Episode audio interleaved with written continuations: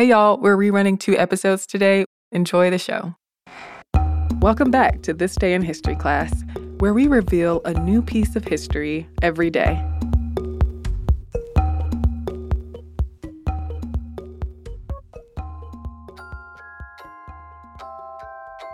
The day was April 11th, 1979.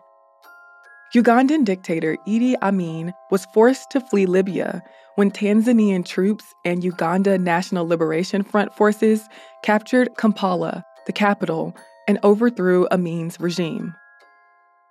Amin's rule was brutal, and his deposition was the culmination of eight years of genocide, economic deterioration, human rights violations, and suppression of his opposition. Uganda had been a protectorate of the British Empire since 1894, and in Amin's early adult years, he served in the British colonial army. He was a skilled but cruel soldier. From 1952 to 1956, he served with the British during the suppression of the Mau Mau uprising in Kenya. Even though he was known for his brutality during this time, he was promoted from sergeant to lance corporal to sergeant major to platoon commander. In 1959, he reached the rank of Effendi, the highest rank a black African could get in the British King's African Rifles Regiment at the time.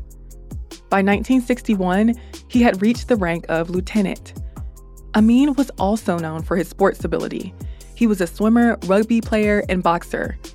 In 1951, he became the light heavyweight boxing champion of Uganda, a title he held until 1960.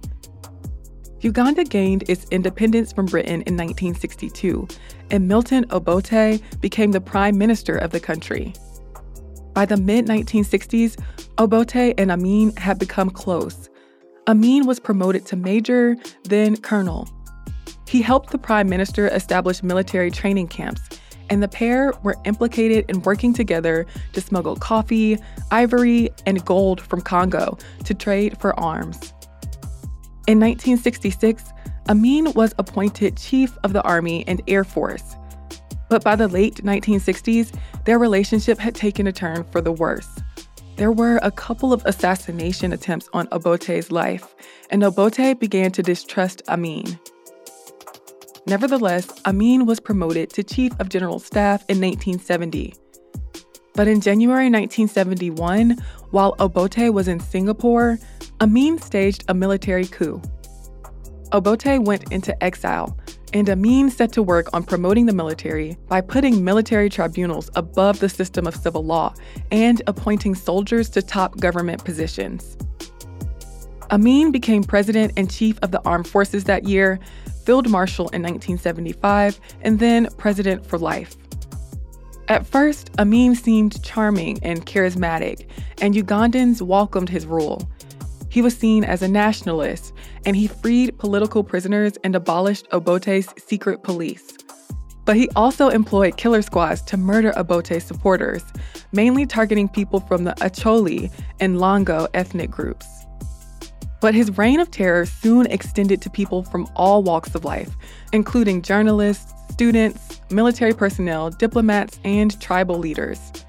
Internal security forces known as the State Research Bureau and Public Safety Unit acted as informants and terrorized locals, killing and abducting thousands of people. In 1972, he attacked Israel and Britain since they had refused to sell him weapons. Amin proceeded to force tens of thousands of Israelis and Asians who held British passports out of Uganda. Because he expelled such a significant portion of the workforce, manufacturing and commerce took huge hits and the economy collapsed. Inflation skyrocketed. But Amin reveled in his power, sending telegrams to world leaders praising or insulting them. The world began to take notice of Amin and his ruthlessness, and Amin took advantage of the spotlight. He became known as the Butcher of Uganda. He supported the hijacking of a flight from Tel Aviv to Paris by the Popular Front for the Liberation of Palestine. He ordered mass executions and had people's bodies dumped in the Nile River. He discredited criticism of his regime and made shocking remarks, like saying Hitler was right to kill millions of Jewish people. It's estimated that his regime was responsible for somewhere around 300,000 deaths. But over time, as the regime's atrocities piled up, people recognized Amin's facade and denounced his violence. Amin's allies and troops began to turn on him. In October 1978, Amin ordered an invasion of Tanzania. He sent troops into the country to annex the Kagera salient, territory in northwest Tanzania. But with the help of Ugandan exiles, Tanzanian troops drove Amin's army out and invaded Uganda, capturing the capital of Kampala on April 11, 1979. Amin, a Muslim convert, fled Uganda with his four wives, some of his mistresses, and many of his children. He was offered sanctuary in Libya, but he soon left the country after a dispute between his bodyguards and Libyan authorities. He moved to Iraq, then to Saudi Arabia, where he was given asylum in the name of Islamic charity. Amin died in Saudi Arabia in August of 2003. I'm Eves Jeffcoat, and hopefully, you know a little more about history today than you did yesterday. If you feel like correcting my pronunciation or my accent on anything that I've said in the show, feel free to leave a very kind comment on Twitter, Instagram, or Facebook at TDIHC Podcast. Thanks for joining me on this trip through time. See you here in the exact same spot tomorrow.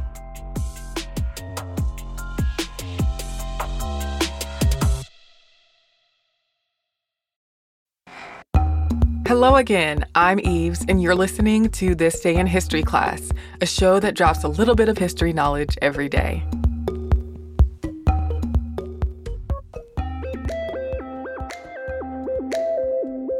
The day was April 11, 1899. Chemist Percy Lavon Julian was born. Julian is remembered for synthesizing drugs and chemicals used to treat people with glaucoma and arthritis. His work also led to the mass production of testosterone and progesterone, as well as the development of a firefighting foam called Aerofoam. Julian was born in Montgomery, Alabama. He was the oldest of six children. His father was a railway clerk and his mother was a teacher. Julian's father was strict and had high expectations of his children, all of whom went on to earn university degrees. Julian went to the state normal school, graduating at the top of his class in 1916. He then enrolled at DePauw University in Greencastle, Indiana. In 1920, he graduated as valedictorian with a degree in chemistry.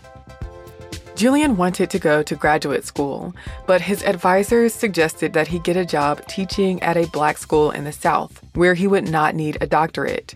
His father also wanted him to become a physician, since he feared that Julian would have difficulties finding work in the chemistry field because of his race.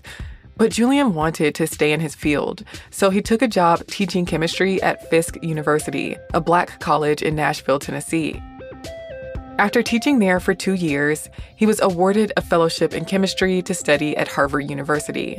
He got his master's degree in organic chemistry from Harvard in 1923. Though he had good grades, Harvard did not offer him the opportunity to serve as a teaching assistant, since Southern white students might not accept him as a teacher. So he stayed at Harvard for the next several years, taking on various research fellowships and small jobs to make money. In 1926, he took a teaching position at West Virginia State College.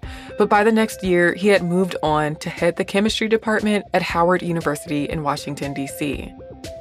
While at Howard, Julian found a renewed interest in producing synthetic materials that could help patients dealing with illnesses. He got a grant from the General Education Board to study with the chemist Ernst Späth at the University of Vienna in Austria. Julian, like Späth, was interested in the ways that nature turned simple organic compounds into complex substances. He worked on finding a synthetic material that could replace soybeans, which were then being used to manufacture drugs like physostigmine. Physostigmine was used to treat glaucoma. Julian got his doctorate from the University of Vienna in 1931. At that point, he returned to Howard University, then went to DePauw University as a research fellow and teacher of organic chemistry. In 1935, he married his wife, Anna Roselle, and they later had two children together. That same year, Julian and Dr. Josef Pikl, an associate of his from Vienna, succeeded in developing a synthetic chemical similar to natural physostigmine. DePauw's dean recommended that Julian be appointed as head of the chemistry department, but the faculty did not approve this, calling his appointment inadvisable. Despite this, the Glidden Company, a manufacturer of paint, varnish, and chemicals, offered him a position as director of research and chief chemist. He took it and worked there until 1953. At Glidden, his work with soybean proteins contributed to the creation of a firefighting solution called Aerofoam. His work with soybeans also led to the synthesis of the sex hormones progesterone and testosterone, which led to an increase in the world's supply of them and reduced the cost of hormone treatments. While at Glidden, Julian also synthesized cortisone from soybean sterols, or solid alcohols. Cortisone helps treat rheumatoid arthritis and other inflammatory diseases. Natural cortisone was extremely expensive to produce, as it required the extraction of animal bile. But Julian's synthesized cortisone made treatment more accessible to patients. After leaving Glidden, he started his own company, Julian Laboratories, in Chicago and Mexico City. He soon began making drugs synthesized from wild Mexican yams. Over the years, Julian got more than 130 chemical patents. In the last years of his life, he also dedicated a lot of his time to the civil rights movement. He continued to work in the lab until his death in 1975. I'm Eves Jeffcoat, and hopefully you know a little more about history today than you did yesterday. And if you haven't gotten your fill of history after today's episode, you can find us on social media at TDIHC podcast. And if you have any questions or comments, you can send us a note via email at thisday at iheartmedia.com. Thanks again for listening to the show, and we'll see you tomorrow.